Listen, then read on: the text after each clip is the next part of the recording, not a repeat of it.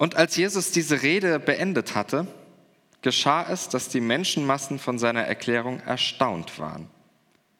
Denn er erklärte ihnen wie einer, der die Befähigung dazu hat, nicht wie ihre Schriftkundigen. Als er vom Berg herabstieg, folgten ihm große Menschenmassen. Das war's. Unsere große Reise im und durch das Bergwerk ist vorbei. Durch diese große Rede. Und wenn eine Rede beendet ist, dann kommt für jeden Redner und jede Rednerin der vielleicht entscheidende Zeitpunkt. Wie reagiert das Publikum? Das Matthäus-Evangelium, das legt anscheinend ganz großen Wert darauf, von dieser Reaktion zu erzählen. Erstaunen. Sie waren erstaunt. Und wenn ich darüber nachdenke, bei welchen Wortbeiträgen ich meine Reaktion als Erstaunen beschreiben würde, dann würde ich das in etwa so beschreiben. Ich glaube, das sind dann Reden über etwas, das mir vertraut ist, das ich kenne, aber auf eine Art und Weise, die mir ganz unvertraut ist. Und so ging mir das tatsächlich auch mit dieser Bergpredigt. Und vielleicht ist das nicht so weit weg von dieser erzählten Reaktion.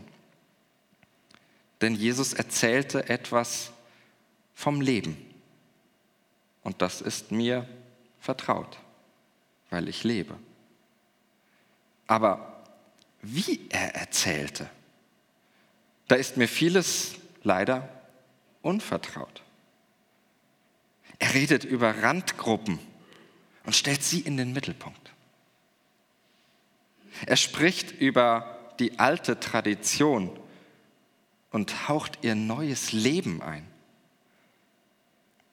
Er predigt über Anerkennung und sagt sie denen zu, die sich nicht selbst ins Rampenlicht drängen.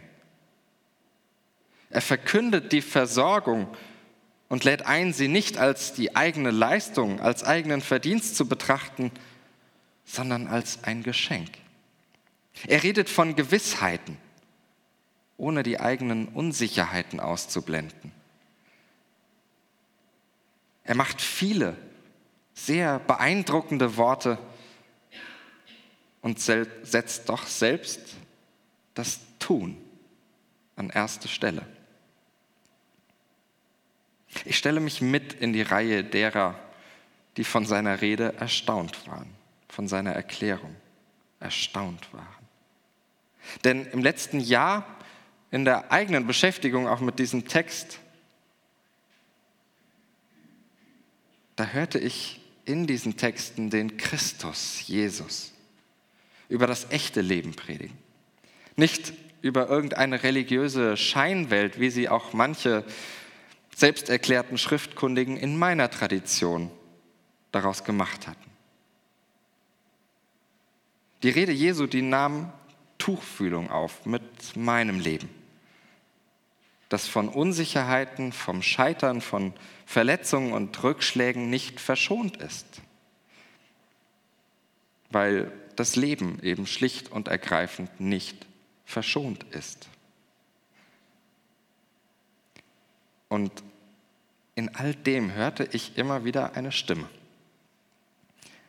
Aus den Texten sprach manchmal ein leises Flüstern, das mich lockte, und mal ein lautes Rufen, das mich erschreckte. Es ließ manche Antworten erahnen auf die Fragen, die mein Leben stellt, und stellte mich doch selbst andauernd in Frage. Diese vielen Worte Jesu aus denen das eine Wort Gottes mir immer wieder zu klingen begann. Mein Traum wäre, mich davon selbst zum Klingen bringen zu lassen.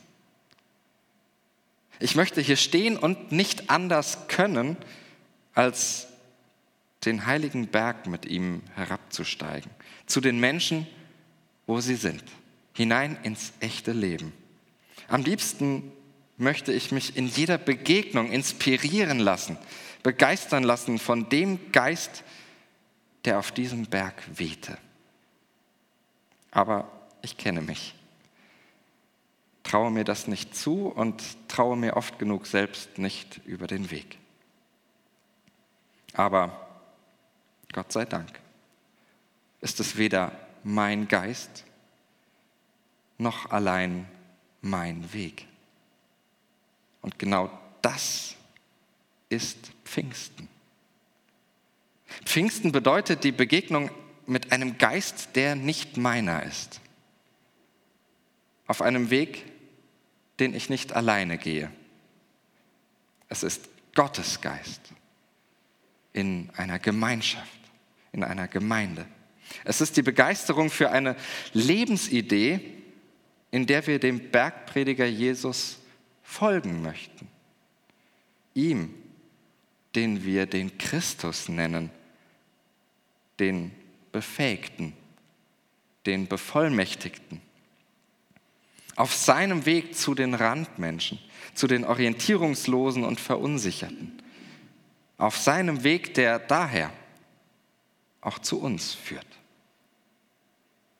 Ein Weg, den wir gemeinsam gehen. Als Gemeinde, als manchmal undurchschaubare, kaum zu erkennende Menschenmasse. Als solche, aber eben auch Salz und Licht.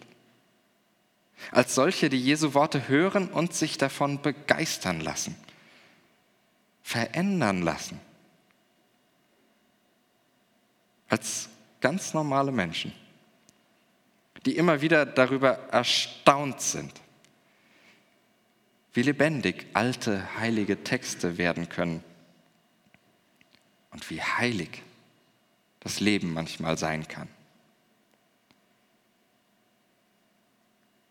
Wir verlassen heute den Berg. Wir kriechen sozusagen raus aus dem Bergwerk als Menschen, die auf dem Weg dieser Gerechtigkeit, von der Jesus erzählt, immer wieder hungern und dürsten. Als solche, die ernährt werden sollen.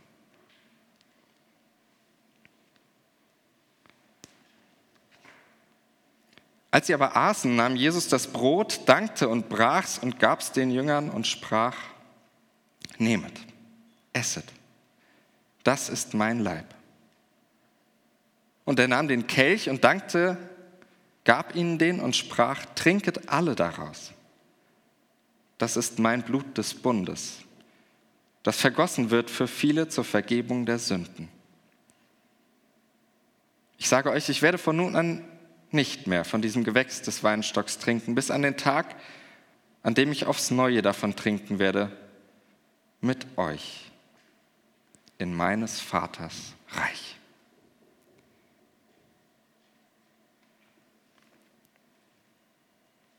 Dieses Brot und dieser Traubensaft, Gewächs des Weinstockes, fast wie Wein, können wir das erleben. Darin sollen wir ernährt werden. Auf diesem Weg, den wir gehen, mit diesem riesigen Anspruch, werdet vollkommen, wie euer Vater vollkommen ist. Mit dieser größeren, überfließenden Gerechtigkeit, auf diesem Weg der Gerechtigkeit. Und da bleiben wir immer wieder Hungernde und Dürstende.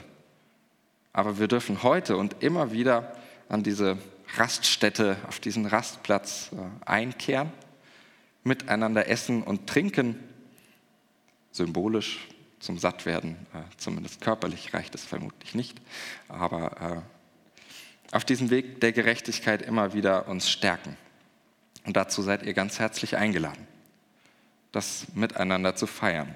Diesen Geist zu feiern, der uns irgendwie um die Nase weht und wir merken, das sind nicht nur wir. Und in dieser Gemeinschaft, in der wir merken, die trägt uns, weil wir das miteinander spüren, diesen Geist, der da weht. Das erleben wir im Brot, das wir miteinander teilen, weil wir von einem Brot gemeinsam essen. Und das erleben wir im Trinken dieses Traubensaftes, dieses Weins, weil wir darin etwas vom Leben schmecken, von einer Lebensidee, von dieser Lebensidee schmecken, die Jesus in der Bergpredigt weitergegeben hat, von der er erzählt hat, von der er selbst geschwärmt hat. von der wir uns anstecken lassen. Ich möchte beten. Großer Gott, ich danke dir für diese großen Worte, die uns mal beeindrucken, mal herausfordern, vielleicht auch manches Mal verstören, die uns aber diese große Idee vom Leben zeichnen, die uns von einem Leben vorschwärmen, das lebenswert erscheint. Das Leben auf ein festes, haltbares Fundament stellt. hauch du uns immer wieder an mit dieser Idee, mit diesem Geist.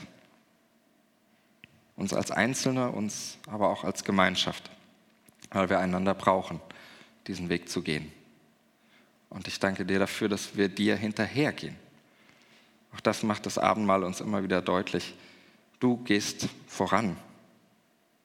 Wir orientieren uns an dir. Und du gibst uns auch die Gelegenheit zu Pausen zum Ausruhen. Dafür danke ich dir. Lass du es uns zum Segen werden. Amen. Ich lade euch ein, nach vorne zu kommen in kleinen Gruppen zu ungefähr so zehn Personen, so wie hier gerade Platz ist, und das Abendmahl miteinander zu feiern. Kommt.